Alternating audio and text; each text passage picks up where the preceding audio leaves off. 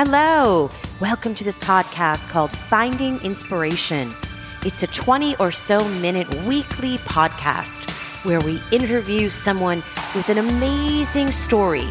After the show, I know you're going to feel energized, invigorated, and inspired. I'm Jennifer Weissman. Welcome to Finding Inspiration. Today, we are speaking about tolerance, acceptance, and coexistence. Yes, our episode is about religion. We had the opportunity to speak with Rabbi and Dr. Elie Abadie, who left Manhattan after being hand picked to move to the United Arab Emirates, the UAE, and grow a Jewish community to coexist in that Arab world. We're very excited for this very very special episode of Finding Inspiration. Good morning, Rabbi Abadie, Dr. Abadie. I'm so excited to speak with you. I want to start by having you take us through this rainbow of your life. You're currently sitting in the United Arab Emirates, specifically in Dubai, but I want you to take us back how the journey started for you. Your parents were Syrian refugees that fled Syria and found themselves in Lebanon. You take us back to your, your life from the beginning in Lebanon? Thank you very much, Jennifer. Thank you for inviting me and for this opportunity. Life in Lebanon uh, was nice as a child. Of course, we knew that we were living in an Arab country. Lebanon was a place of refuge for my parents, as you mentioned, and also for many uh, Syrian Jews and also Iraqi Jews that came to Lebanon. Lebanon at that time was kind of a free country, um, pretty much very European in style. Lebanon was known as the Switzerland of the Middle East and Beirut as the Paris of the Middle East. So uh, many people found refuge there and lived lived peacefully. Uh, although we knew that uh, we are Jews and our neighbors knew that we were Jews. And so we were careful not to flaunt our Judaism in the streets. We did not wear the kippah in the street. Um, but everybody knew that we were Jews, so we maintained kind of a, uh, low profile. However, very proud of our of our Judaism.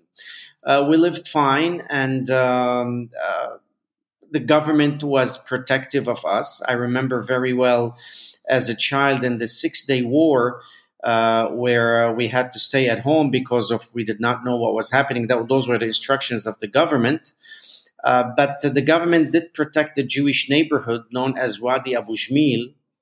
I remember vividly a, a tank at the entrance of the Jewish neighborhood and a tank at the exit of the Jewish neighborhood with constant uh, military or police uh, patrol around. Now, we did not live in the Jewish neighborhood, we lived slightly outside of it.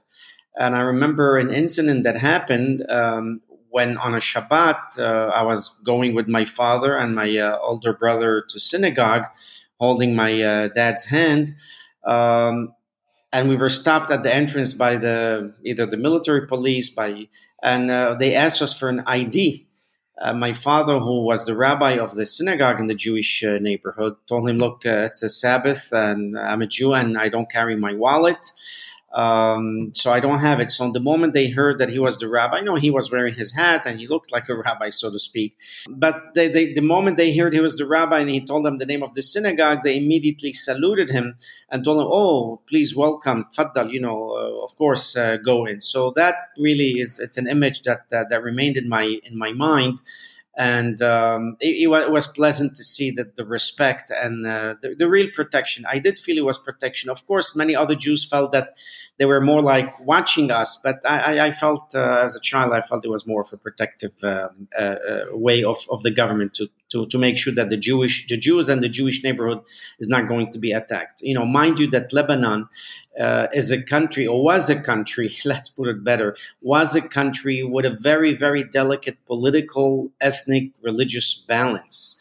When the French left, they left a constitution in which they assigned the presidency to a Christian Maronite, the prime ministership to a, a Sunni Muslim, and the Speaker of the Parliament to a Shia Muslim.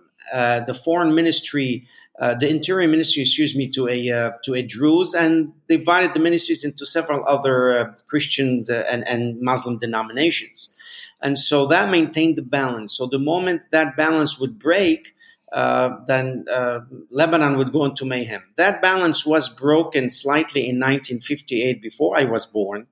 Um, and uh, the Sixth Fleet of the United States were, was uh, requested to come in and maintain peace and, and order, law and order. And that happened. And so the Jews living in Lebanon understood that Lebanon sooner or later will fall because of that delicate balance. Many of the Christian Lebanese were leaving to uh, the new world for a new life. Probably also they understood that that might happen. And the day did come, the day did come uh, when um, the PLO was expelled from Jordan. In fact, there was a civil war in Jordan. Uh, and King Hussein expelled the PLO by force and, and by arms. So Lebanon was forced by the Arab League to welcome, quote unquote, the PLO, Yasser Arafat, and his guerrillas. And so they came to Lebanon because no other Arab country will accept them. That was uh, very well known. So Lebanon had no choice. But immediately, when you have thousands of people coming in, not just regular people, you're talking about guerrillas, militias with their weapons. Ar- armed militias. Armed militias, exactly. With their weapons, uh, you you basically inviting chaos and civil war and instability in that country. So, so at that point, your your parents figured it was time to start looking at a, an alternative place to settle. My parents like, and the rest of the Jewish community. Uh, after Six Day War, uh, almost every week, one or two families were leaving. You know, at its high moment, Lebanon had maybe fifteen thousand Jews. By 1967, they may have had uh, seven or eight thousand Jews. Every week, there were two, three families leaving because knowing one day Lebanon will fall and the Jews will suffer.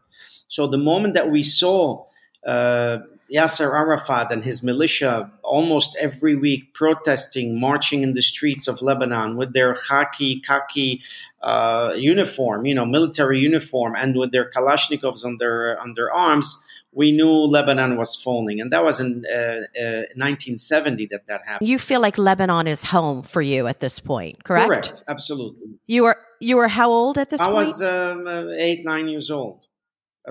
And Arabic was your first language? Correct. Correct. So after your family decided we need to get out, where did your family go? So my family, after seeing that, my family decided to go to Mexico. But there was uh, one in another incident that was very important in the decision of my family to leave and leave. We were always hoping one day we would leave, but there was no date in sight, so to speak.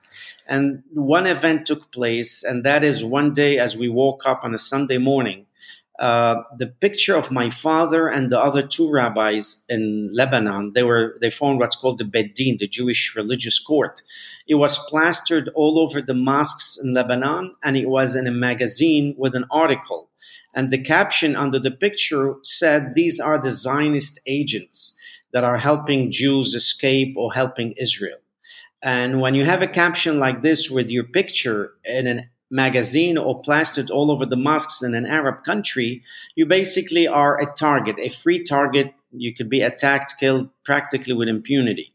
And so immediately the, the, the, entire Jewish community was shaken. The rabbis, including my father, went kind of into hiding until the government promised them protection. Uh, and uh, we understood that it was time to leave sooner than later. You know, my mother, my father, that bothered him, but he said, I have. Uh, a job to do. I'm a rabbi here. He provided kosher food because the person who used to had already left the country and he felt he did not want to leave the community without kosher uh, cheese, kosher wine, so on and so forth.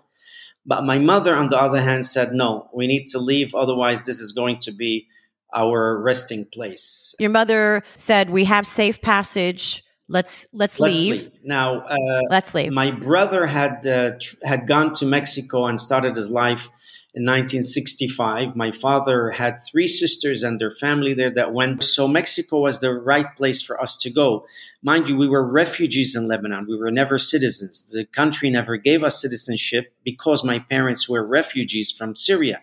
Lebanon has still has a law that if you are a refugee for the next 1000 generations your children grandchildren for the next thousand they are refugees they will never get get citizenship and so we were refugees wow no not a big not a big incentive to live there, huh? No, uh, and also not a place to go. No country will accept us as refugees because they would have to give us asylum. Uh, and that means economic and political asylum. And so no country wanted to do that. Mexico, we had to force their hand, so to speak. My mother sent that that picture with the article to my, to my brother and told him, "You go, if necessary, to the president of the country, and you tell him either they they accept us or we're going to be buried in, in, in Lebanon."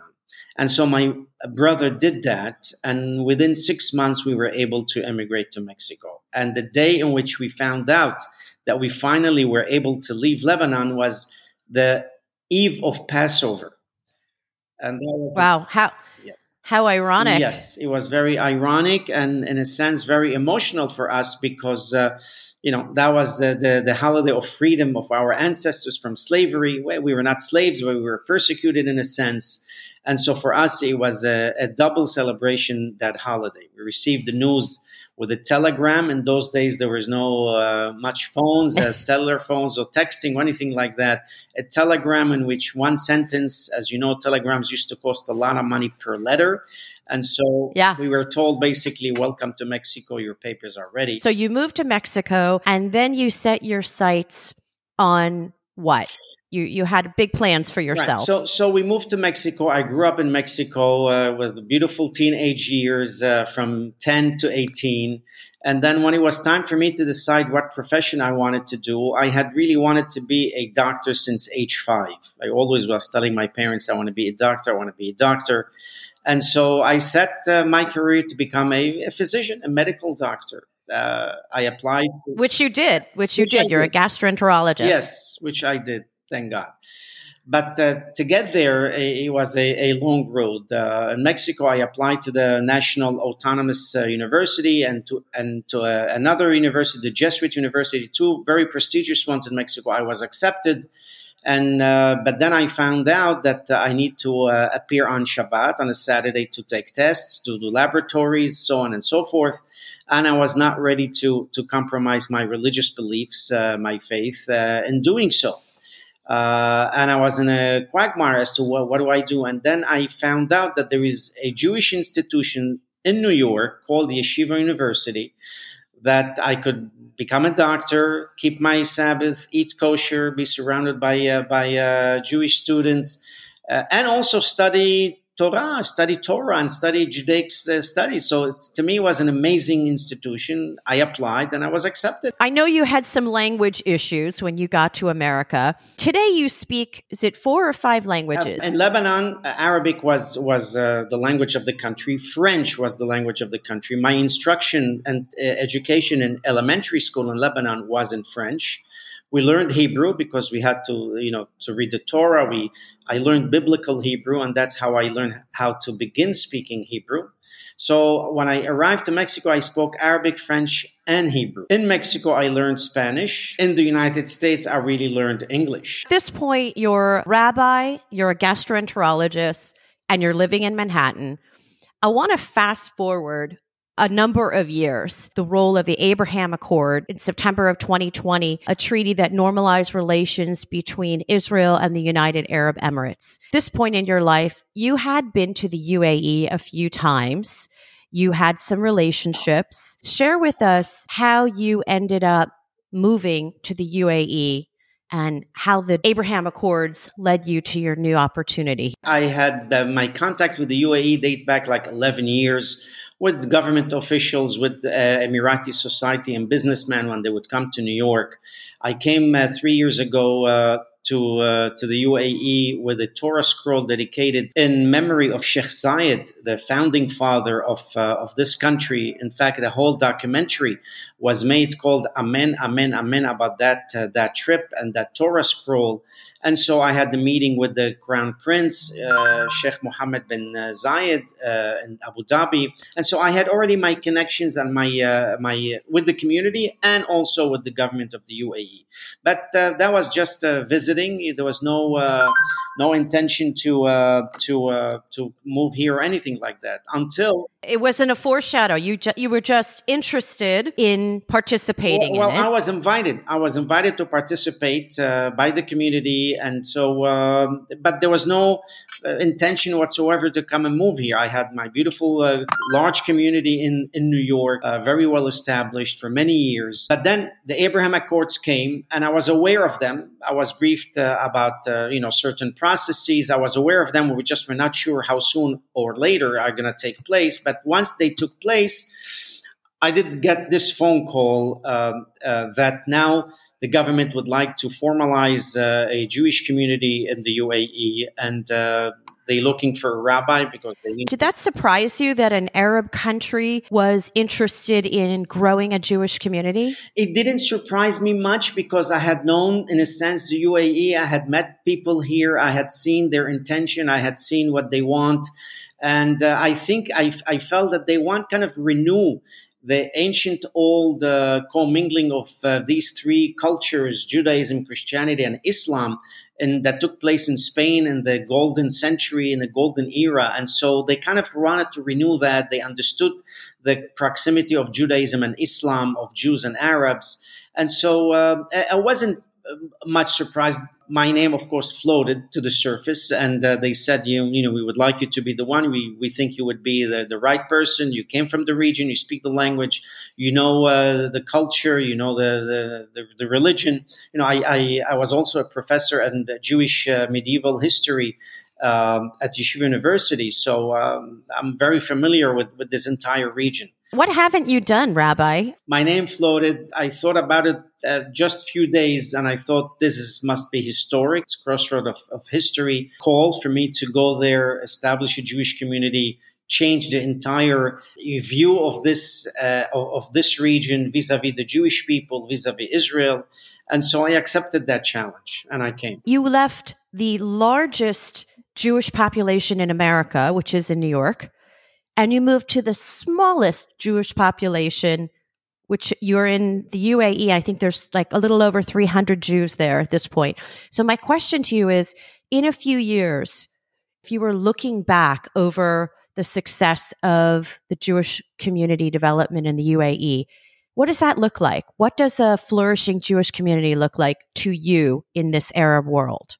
So I see a Jewish community well established with all of its institutions, of course, with all the challenges of beginning a Jewish community and, and building its institutions, but it will be there. And I would say within three to five years, we probably would have up to 3,000 Jews, if not more. It's a place in which we could live as Jews freely uh, I have not uh, felt or sensed any anti Semitic incident in the last uh, 14 months that I have been here. We do have the support of the government and of the society. And many Jews are, uh, are running away from persecution. Believe it or not, Europe, even in the United States, uh, there is no day that there isn't an anti Semitic incident. Could be a very, very minor one but it exists. Not all of them are reported. That now there are opportunities for business here. It's a tax haven, beautiful city, clean city, modern city. Uh, all what we want and need can be found here. And so that's why I believe that the Jewish community will grow significantly. And you see this as a, an outpost to Israel, perhaps, uh, uh, in terms of growth of of Jews flocking there and moving and growing their families and so forth? Absolutely. It is it is definitely a place for people who thinks that Israel is not yet their final destination and they want to get closer physically to it, so to speak. Uh, and so it would be it would be this place. Although we already have Israelis moving here, believe it or not. I've been to Dubai and I I can't believe the flights are so full. Yeah, okay. I want to talk for another minute. Uh, you said the government was very supportive, and I know you had an opportunity to meet the crown prince, and you shared with him the Torah and I think you even have a shared past in Lebanon. So can you can you share what it was like to show the crown prince of the UAE the Torah, yes. the, the Holy Torah? So it, it was definitely a, a moving uh, moment. Uh, he, I spoke with him in Arabic as I speak with all the Emiratis here, but of course I have a Middle Eastern Levant accent of Arabic, which is slightly different than the than the Gulf uh, accent. So he immediately identified the accent, and he told me, I, I, see uh, you must be Lebanese, correct? I said, Yes, absolutely. He says, Oh, wonderful. He says, uh, When I was a child, we used to summer there in Lebanon. Even until today, we still have our properties and residences in Lebanon.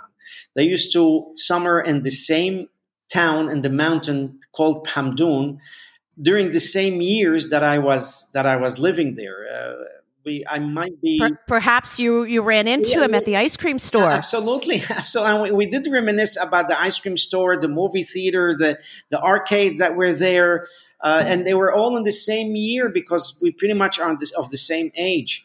Uh, and so it, it, was a, it was an interesting moment that we connected also that way, not just uh, uh, from a religious ceremony. And of course, he was incredibly impressed by the Torah, and I explained to him what it is and what it has.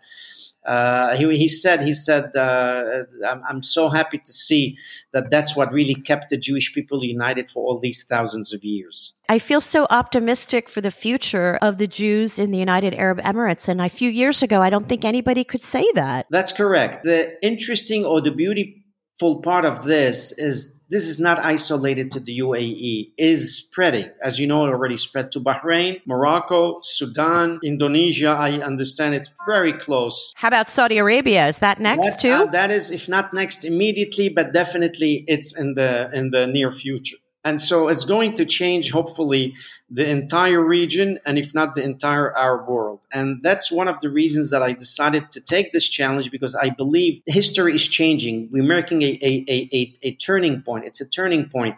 And I felt it's important. If, if I got that call, it must be kind of a divine call to be there and be part of that uh, history changing. Rabbi Dr. Abadie, you have come full circle back to the Middle East and we wish you every success in the world.